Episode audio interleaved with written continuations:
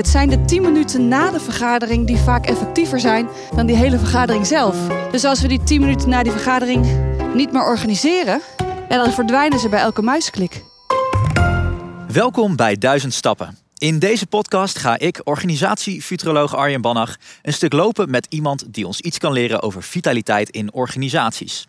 En daar zijn we dan, aan het einde van een uitdagend en bewogen 2020. Gelukkig wacht er een nieuw jaar op ons. Een nieuwe ronde met nieuwe kansen om actief aan de slag te gaan met gezond ondernemen. Het moment dus om met de kennis van het afgelopen jaar vol goede moed vooruit te kijken. En dat ga ik doen met corporate antropologe Jitske Kramer. Jitske, wij lopen door eh, de binnenstad eh, van Utrecht. Ja, Uh, welkom allereerst natuurlijk in de podcast. En ik heb jou net geïntroduceerd als corporate antropologe. Maar voordat wij ehm, ja, ingaan op dit bewogen jaar, misschien goed om eventjes aan de luisteraars uit te leggen. Wat doet een corporate antropologe normaal? Even los van dit jaar. nou wat ik eh, probeer te doen is te begrijpen hoe mensen een cultuur vormen. En hoe zo'n cultuur eh, mensen vormt. En dat kan ik in samenlevingen doen, in buurthuizen, verenigingen, families, maar dus ook in bedrijven. Mhm. En dan noem je jezelf een corporate antropoloog. Dus eigenlijk wat ik doe, ik pas de kennis en kunde van de antropologie toe in organisaties. Want waar mensen zijn, is cultuur? Ja. Precies. En ehm, is het dan ook voor jou een heel interessant jaar geweest als antropologe? Ja, het is een fascinerend jaar geweest. En ehm, wa- wat heeft het met jou gedaan? Ja, want wat heeft met mij gedaan is natuurlijk... Als mens vind ik het afschuwelijk dit. Ja, Ja, ik hou er niet zo van. Ik mis mensen. Ik, eh, de stad is stil. Ik bedoel, ja, iedereen zit thuis. Eh, maar als vakmatig is het interessant om te bedenken... als je met elkaar besluit, wereldwijd... dat je anderhalf meter afstand gaat houden. ja. Wat een enorm domino-effect dat heeft op alles. En, ehm, en we zijn er niet voor gebouwd. Het heeft nooit in ons waardesysteem gezeten dat we dat belangrijk vinden. Als je kijkt naar hoe breng je cultuurverandering, wat voor heel veel organisaties natuurlijk een belangrijke vraag is, dan is het heel vaak wat ik altijd zeg: nou, dan moet je sleutelgedrag vinden, Mhm. wat niet moeilijk is, wat je niet hoeft in te trainen. En dat moet je proberen te verspreiden als een virus. Dat is, was mijn verhaal altijd. Ja. Nou, dat is gelukt wereldwijd. ja, dat kan je wel stellen. Ja, dus het was eh, voor jou persoonlijk natuurlijk eigenlijk denk ik als voor iedereen eigenlijk een heel vervelend jaar. Eh, maar voor jouw vakgebied is het eigenlijk wel heel interessant wat er is gebeurd. Ja. Ja. En eh, kan jij een beetje duiden wat jij zo hebt zien gebeuren binnen organisaties op het gebied van cultuur? Ja, wat ik denk wat de grootste zorg is op dit moment van de meeste mensen, organisaties, is dat het fragmenteert waar je bij staat. Dus je komt elkaar niet meer tegen. En mensen zeggen, ja, ik, ik, ik voel de binding minder, eh, minder betrokken. Ik zie alleen nog maar mijn project en eigenlijk zie ik helemaal niet meer wat er omheen gebeurt. Wat is dan die organisatiecultuur als je elkaar niet tegenkomt? En ik denk dat het een hele terechte zorg is. En nou is ja, de, natuurlijk de, de, de grootste wijziging is dat we, dat we niet meer op het kantoor werken. Jij hebt er zelfs een boek over geschreven. Werk heeft het kantoor verlaten. Hoe menselijk is het eh, om volledig thuis te moeten werken?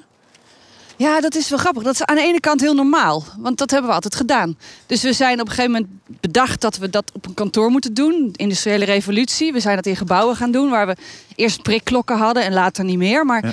wat je dus, een deel is het ook terug naar normaal. Alleen onze levens zijn er niet op ingericht. Nee. Dus als ik mensen hoor die nog steeds in een kledingkast op een strijkplank een kantoor hebben, is dat toch niet helemaal ideaal, denk Nee, ik. nee. Maar het zat eigenlijk, dus dat is mooi. Als we even teruggaan inderdaad in de, in, in de tijd, de industriële revolutie, daarvoor de oude ambachten, toen werkten we eigenlijk al veel vanuit huis. Ja. Maar het grote verschil, we hadden een goede ruimte daarvoor. Nou ja, dat is ook weer hoe je daarnaar kijkt. Als je die foto's ziet of de verhalen hoort. Ja. Was het maar, maar weet je wat het is? Als je kijkt naar cultuurvorming, dan doe je dat op basis van wat je belangrijk vindt, wat je waardevol vindt. Creëer je gedrag. Mhm. En vanuit daar creëer je procedures en gebouwen. Je zou kunnen zeggen, dat is de stolling van dat wat je belangrijk vindt, is de fysieke wereld om je heen. Nou, en wij hebben het nooit belangrijk gevonden om volledig thuis te werken. Nee. Als we dat wel belangrijk blijven vinden, dan gaan de huizen er ook anders uitzien. Dan ga je, als je nu een huis gaat kopen of huren, dan let je erop of je allebei thuis kan werken. Ja. Dus het gaat impact hebben in op onze fysieke omgeving. En andersom gaat het impact hebben op de fysieke bestaande omgeving van organisaties. Dat als ja, er meer thuisgewerkt wordt, wat is dan de betekenis van dat gebouw? En waarom ga je er naartoe? Ja. En dat vraagt ongetwijfeld iets van de inrichting. En wordt ook wel spannend als de hele Zuidas leeg komt te staan. Wat, gaat er, wat gaan we ermee doen? Precies. Weet je? Nou ja, het, het zou een mooie woonruimte misschien kunnen worden. Hè, want daar zitten we natuurlijk ernstig om verlegen. Maar Ja. ehm, dat, eh, dat, dat gaan we zien. Hè. Dat gaat de tijd ons leren.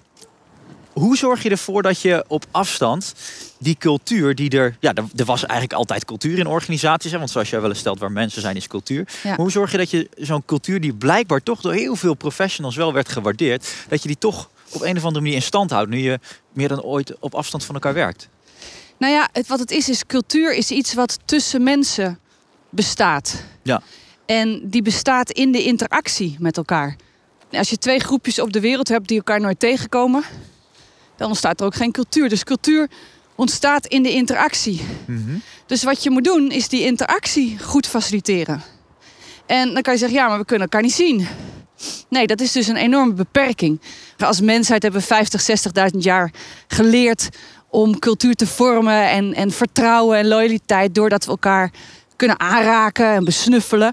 En nu moeten we dat op afstand doen. En Ja. dat is vrij nieuw. Dat konden we sinds de telefoon, eind 1800. Ja.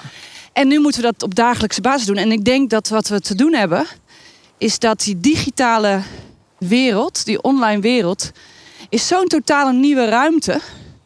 Daar moeten we nieuwe cultuur op organiseren. Ja. Ik heb ooit ben ik communicatietrainer geweest. Ik heb trainingen effectief vergaderen gegeven. ja, ja. En dan had je lijstjes, toch? Die hingen ook met een, met een mooi dingetje in je vergaderruimte. Let hierop. Let hierop. Deze tips. En die tips, die etiketten, die hebben we niet digitaal. Nee. En ik denk dat we dus moeten gaan zoeken hoe gaan we een interactiepatronen en manieren van interactie organiseren, digitaal online, die, eh, ja, die zorgen voor die verbinding. En daar hebben we echt veel op te leren. Ja, want het is compleet nieuw voor eigenlijk nagenoeg iedereen. En dat merkt je ook wel. Hè? Dat, dat, dat, dat moet er een beetje inslijten. Kan, kan jij misschien ook iets zeggen over wat wij misschien, eh, wat misschien wel heel menselijk is, maar wat we wel eigenlijk fout doen in dat contact, in dat cultuur maken met elkaar op afstand? Ik denk dat we ons laten verleiden door de productiviteit van online meetings. Want heel veel gedoe valt weg, eh, al dat non-verbale. Dus het is heel efficiënt. Ja. En, ehm, eh, en in die efficiëntie denken we, nou, dan kunnen we er nog wel drie doen. ja, precies. Ja, en, en dan denken we ook eh, van, ja, dan, dan zijn we nog steeds in onze gedachten. Een bijeenkomst is in een ruimte met mensen. Dus we proberen de fysieke bijeenkomsten om te klappen naar beeldbellen. ja, ja. Maar het is een ander medium. Ja. Dus, dus, dus dat werkt niet. En je wordt, je wordt helemaal. Het is Zoom-fatigue. Ja. Dus, dus het het kan gewoon niet. Acht beeldbelvergaderingen per dag. En dat vijf keer. Weet je, Ja. doe, doe even. Dus ik denk dat we met elkaar echt opnieuw moeten kijken van hoe richten we die communicatiestromen in. Plus, ik heb de indruk dat heel veel mensen zich heel erg laten beperken en niet meer creatief kunnen denken wat wel kan. En nou is het natuurlijk zijn COVID-maatregelen en zitten nu zo in zo'n tweede lockdown. Intelligent weliswaar. Ja, precies. Wij lopen hier ook. Dit hadden we ook via Zoom kunnen doen. Ja. Maar dat doen we niet. En ik denk dat heel veel mensen, ook binnen wat op dit moment kan, veel creatiever kunnen zijn in elkaar toch ook live ontmoeten. Hm. En dat, eh, dat kan niet altijd. En, Nee. en, maar ik denk dat er nou, soms wel meer kan dan dat je denkt. Precies. En, en, en dat live ontmoeten is dus ook belangrijk. Hè? De, de, de- Ja. de term huidhonger heb ik wel eens gehoord. Die, die, dat is dus ook belangrijk dat we dat hebben. Ja. Ja, ja, Als je kijkt naar organisaties die al jaren eh, remote werken op afstand, dat zijn internationale organisaties, die hebben niet voor niets één keer per jaar, soms twee keer per jaar, een hele intensieve offsite. Wat dat is een bijeenkomst. Drie dagen, vier dagen, waar natuurlijk agendapunten worden besproken, Mhm. maar waar het buffet en de uitjes en de bar ja, ja. eh, even zo belangrijk zijn. Omdat je eigenlijk wat je doet, dat zijn momenten dat je elkaar helemaal tegenkomt. Mhm. eh, voelt hoe de ander is, wie de ander is. Waardoor als je elkaar online tegenkomt, die herinnering er nog is. Ja. En die blijft een aantal weken, maanden. En op een gegeven moment moet je dat weer verversen. Ja.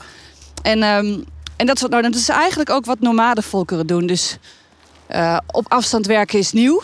Digitaal zeker. ja. Maar op afstand leven is iets wat we als mensheid best wel veel ervaring mee hebben. Ja, Ah, precies. Maar het is dus wel goed als, als organisatie, als werkgever, om eh, binnen de maatregelen die er zijn, uh, toch te zorgen dat mensen elkaar toch ook wel fysiek nog treffen. Ja, dat denk ik wel. En, en natuurlijk, wat niet mag, wat niet kan, wat niet veilig is en niet gezond, dat moet je niet doen. Ik, pleit, door, ik pleit daar niet voor, maar wat ik wel zie, is dat we soms dingen te dicht, dicht regelen. Ja. En soms niet uit angst voor gezondheid, maar uit angst voor aansprakelijkheid. Ja. En ik weet niet of we dat moeten willen. Of sterker nog, ik vind daar wat van. Ja, ja precies. Ja. Hey, wat je net ook even aanhaalde, is misschien nog wel even... Want dat is gelijk een concreet punt wat hieruit blijkt. Je zegt, we hebben te veel meetings op elkaar. Ehm, is het dan ook heel ongezond om... Want dat zie ik wel eens gebeuren. Dan hebben mensen bijvoorbeeld van 9 tot 10 de eerste meeting. En dan staat 10 tot 11 de volgende meeting klaar. En mensen zijn eigenlijk gewoon twee muisklikjes verwijderd van het ene totaal andere werkgroepje dan in het andere vergadering of meeting. Ja. Moeten we daar dan ook afscheid van nemen? Ja, natuurlijk. Wat denk je zelf? Ja, ik, ik denk het ook, ja. ja maar ik denk dat veel mensen het nog denk, niet doen. Nee, maar wat ik soms denk... Ja, wat moeten we doen om minder vermoeid te zijn? Het is niet zo ingewikkeld. Het is niet nog een app of nog iets. Ik denk dat een aantal dingen is... Wat moeten we doen om verbinding te behouden? Aandacht aan elkaar geven. Ja. Niet alleen maar bullet point aandacht, maar, maar echte aandacht. Ja als mens. En als je moe bent van zoveel achter elkaar geregen bijeenkomsten, dan moet je daar dus gewoon mee stoppen. Ja. Het is heel simpel. En wat ik zelf probeer te doen, en het lukt natuurlijk niet altijd. Ik bedoel, laten we reëel zijn. Maar je kunt best zeggen, in gedachten heb je reistijd tussen twee meetings. Ja. ja. En dat betekent dat je hebt van 9 tot 10 een meeting. En dan reken je, net als dat je normaal denkt, moet met de lift en de volgende afdeling en dingen. Nou, 10 minuten. Ja, precies. En in die 10 minuten Waarom het zo belangrijk is, dan orden je en herorden je je gedachten. Je rondt iets af. En wat ik wel heel mooi vind als je bedenkt waar nieuwe dingen ontstaan, die ontstaan in de ruimte tussen wat er gezegd wordt. Dus in de muziek bijvoorbeeld. Ja. Muziek ontstaat in de stilte. Ja, mooi, mooi. Er is een noot, wordt er gespeeld. Je hersenen denken, wat gaat er komen? En dan komt die volgende. En in die stilte ontstaan nieuwe gedachten.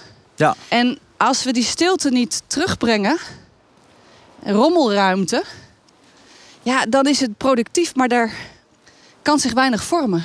Ja, productief, maar dat is een beetje hetzelfde bijna als de auto die te druk is uh, met rijden om te tanken. Nou ja, absoluut. En, en, en dat is misschien ook wat, wat de valko waar misschien wel veel organisaties intrappen. En dat is misschien ook niet zo gek in tijden van turbulentie, dat je maar door blijft gaan en wel werkt, maar niet het gesprek voert over wat eigenlijk ook werkt voor je.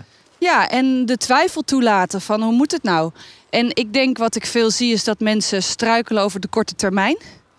Wat ontzettend logisch is. Gewoon alleen al hoe werkt dit allemaal? Wat moet ik installeren? Waarom doen de dingen het niet? Hoe doen we het? Dus je hebt ook heel veel korte termijn vragen. Ja. Maar de midden- en lange termijn, die vraagt echt een ander ritme, zou je kunnen zeggen. Huh? Ja, en daar stil bij staan en tijd voor nemen. Ja ik zie op heel veel plekken dat mensen zeggen, dat, dat lukt helemaal niet. Nee. En ik denk dat je dat heel actief moet, uh, moet organiseren. En als je kijkt naar organisaties die nogmaals heel veel remote al werken, uh -huh. op afstand, die hebben vaak in hun werktijd informele meetings. Ja. Dus niet de quizpub in je vrije tijd om acht uur s avonds, maar gewoon om 11 uur s ochtends met je collega's. Omdat het zo belangrijk is dat we elkaar blijven voelen. Want we zijn relationele wezens. En in die relaties ontstaan zoveel dingen. Het zijn de tien minuten na de vergadering die vaak effectiever zijn dan die hele vergadering zelf. Mooi gezegd. Dus als we die tien minuten na die vergadering niet meer organiseren, ja, dan verdwijnen ze bij elke muisklik. Ja. Dus dat is wel een belangrijke oproep aan werkgevers. Is dat zorgen dat er gewoon ook tijdens werktijd tijd wordt vrijgemaakt voor die connectie. Voor echt aandacht voor nou, misschien wel de mens achter de medewerker. Ja, en dat is dezelfde aandacht die je bij de lift. Je kijkt iemand aan en denkt: hé, hey, gaat het wel? Ja. Maar dat missen we dus nu. Dus moeten we dat. Je moet eigenlijk het informele formaliseren. Ja. En heel erg beseffen, want als ik daar met mensen over praat, zeggen mensen van ja, dus je moet de koffiegesprekken en zo organiseren. Ja. Ja. En je moet dat koppelen, wat mij betreft, ook aan je strategische meetings. Het is niet zo dat je zeg maar inhoudelijk belangrijke meetings hebt waar je taakgericht werkt. En daarnaast doe je even dat kopje koffie gebeuren. Ja, ja. Maar het zit in elkaar verweven. Dus hoe maak je juist ook die belangrijke vergaderingen, die belangrijke meetings, de cruciale beslissingen, dat zijn de momenten waarop die menselijkheid zo belangrijk is. En waar je een goed debat online moet kunnen voeren. En waar je die moeilijke gesprekken waarvan mensen nu zeggen: ja, maar dat doen we wel als we elkaar weer zien. Ja. Dat kan dus niet. Nee. Als dit nog een jaar, maar ik mag hopen van niet, maar Nee. als dit nog een jaar duurt. Ja, ik, ik ben teams tegengekomen die hadden veel meegemaakt, werkten in de zorg, hadden behoefte aan die briefing, maar dat, dat lukte elke keer niet. Maar er waren echt veel dingen gebeurd met leven, dood, gedoe, eh, verdriet. En eh, ja, die zijn dat vooruit gaan schuiven en ergens in de zomer Oh ja. elkaar ontmoet. Ja, toen ontplofte de bom zo enorm dat je denkt, ja, we hadden dat eerder moeten regelen. Maar ja, dan kom je op het stuk, hoe doe je een emotionele meeting online? Ja. En dat vraagt vaardigheid. Het kan wel, maar moet je leren hoe je dat moet doen. Ja. Wauw. En, en iets wat daar ook wel, hè, bij, die, bij die emotie, bij misschien wel kwetsbaar durven zijn. eh, mooi woord wat je laat niet vallen, is twijfel. Heel menselijk, denk ik, in deze turbulente tijden. Maar ook iets wat we misschien eh, zien als iets negatiefs. Hè? Want we moeten toch vaak de beste versie van onszelf laten zien. Maar jij zet twijfel eigenlijk neer als iets moois, als iets positiefs misschien wel. Ja, kijk, vertwijfeling is niet fijn. Nee. En, en, en eh, in je twijfel vastdraaien, waardoor je s'nachts ligt te malen, is ook niet fijn. Maar twijfel gaat over vragen stellen bij hoe het nu is. Hm. Twijfelen wat de volgende stap gaat zijn. En in die twijfel, het is eigenlijk ook die stilte, daarin, daarin kan het creatief proces ontvouwen. Ja. Kijk, deze tijd, die coronatijd, die maakt ons een beetje los van dat wat we altijd normaal vonden. Mhm. Routines. Ja. En dat betekent, daar hoort twijfel bij. Want was dat dan normaal? Moet ik dan terug daar naartoe? Hoe ga ik dat dan doen? En ik denk op het moment dat je dat heel goed ja, toelaat met elkaar... en de stilte daarin opzoekt... en, en niet de stilte van we wachten even wat er gaat gebeuren... Hè? Mhm. Het is de stilte waarin je, als je echt stilstaat bij wat je voelt en denkt en ziet, dat is oorverdovend lawaai Mooi. in je eigen gesprek. Ja. En wat zou er nou gebeuren als we dat met elkaar ook delen? En, ehm, en dan niet de hele dag en niet zes weken, want er hoort de andere kant ervan is er hoort, er hoort perspectief bij. Ja. Want anders is je ja, doelloos en vertwijfeld, dat is, dat is niks. Nee. Maar je, je moet een soort van, nou, we gaan dit doen, dan gaan we flink over stevig twijfelen. ja precies. en dan vanuit dat gesprek weer ja, nieuwe conclusies trekken. Mooi, mooi. Hey, en, en, Jitske, nou weet ik dat jij eh, niet van de school bent van alsjeblieft, hier heb je een paar tips en, en ga dat uitvoeren en het komt goed. Hè? Het is vooral met elkaar eh, misschien even tot stilstand komen, die stilte oproepen en vanuit daaruit dat creatieve proces eh, te gaan kijken wat, wat hebben we nodig. Wat raad jij aan op het moment dat organisaties, teams op dit moment bij jou komen en zeggen van wij willen die cultuur weer gaan vormgeven zodat we ook op afstand goed met elkaar verbonden zijn? Wat is dan het eerste advies wat jij ze meegeeft? De eerste stap? Ehm, ik hou ervan om ingrediënten mee te geven dat je zelf kan koken. Mooi. En de ingrediënten is, nou ja, beseffen dat het om interactie gaat. Ja. Dus hoe heb je dat nu geregeld? Het besef dat cultuur zit in de verhalen die we elkaar vertellen. Hm. Cultuur is een betekenisgevend systeem wat ons kaders geeft, wat we goed en fout vinden, waar we in geloven. Dus de volgende is, heb je die verhalen nou goed gedeeld? En als je niet meer kan delen omdat je ook op de gang tegenkomt, hoe deel je ze dan nu? Ja. En eh, nou, dan mag je ook je interne marketingafdeling, communicatie. Dus hoe zorg je ervoor dat we geraakt worden door de verhalen van anderen? Ja. En, en dan kom je meteen, want dat zal ja, de trots op elkaar. Dat is wat mensen vaak missen. Ik mis de binding, de trots. Ja, ik, ik word trots als ik hoor wat jij gedaan hebt. Ja. Dus het is wat dat betreft, zorg dat je weet waar de ander is. En schroom niet om daarin nieuwe manieren van contact maken te ontdekken. En een hele praktische, ik vond ik wel een grappige. Ik heb mijn boek geschreven, dat werk heeft het gebouw verlaten via mensen die mij op LinkedIn volgen. Ja. Heel veel, honderden reacties. Ja. En een paar daarvan, dus misschien wel leuk, is eentje was... Ja, zeg dat, dat mensen emoticons moeten gebruiken in het formele circuit. Je doet Uh-huh. geen smiley in een zakelijk Nee. iets. Maar online communicatie vraagt om smileys. Ja. Ja. En niet duizenden, hè? Want in Nee, vergadering ga je ook niet de gekke bekken zitten trekken. Maar, maar iets daarvan. Dus maak het licht. Zoek de humor erin op. Start je meeting met muziek. Vraag eens een artiest die iets op maat voor je maakt. En laat die in de meeting inbreken.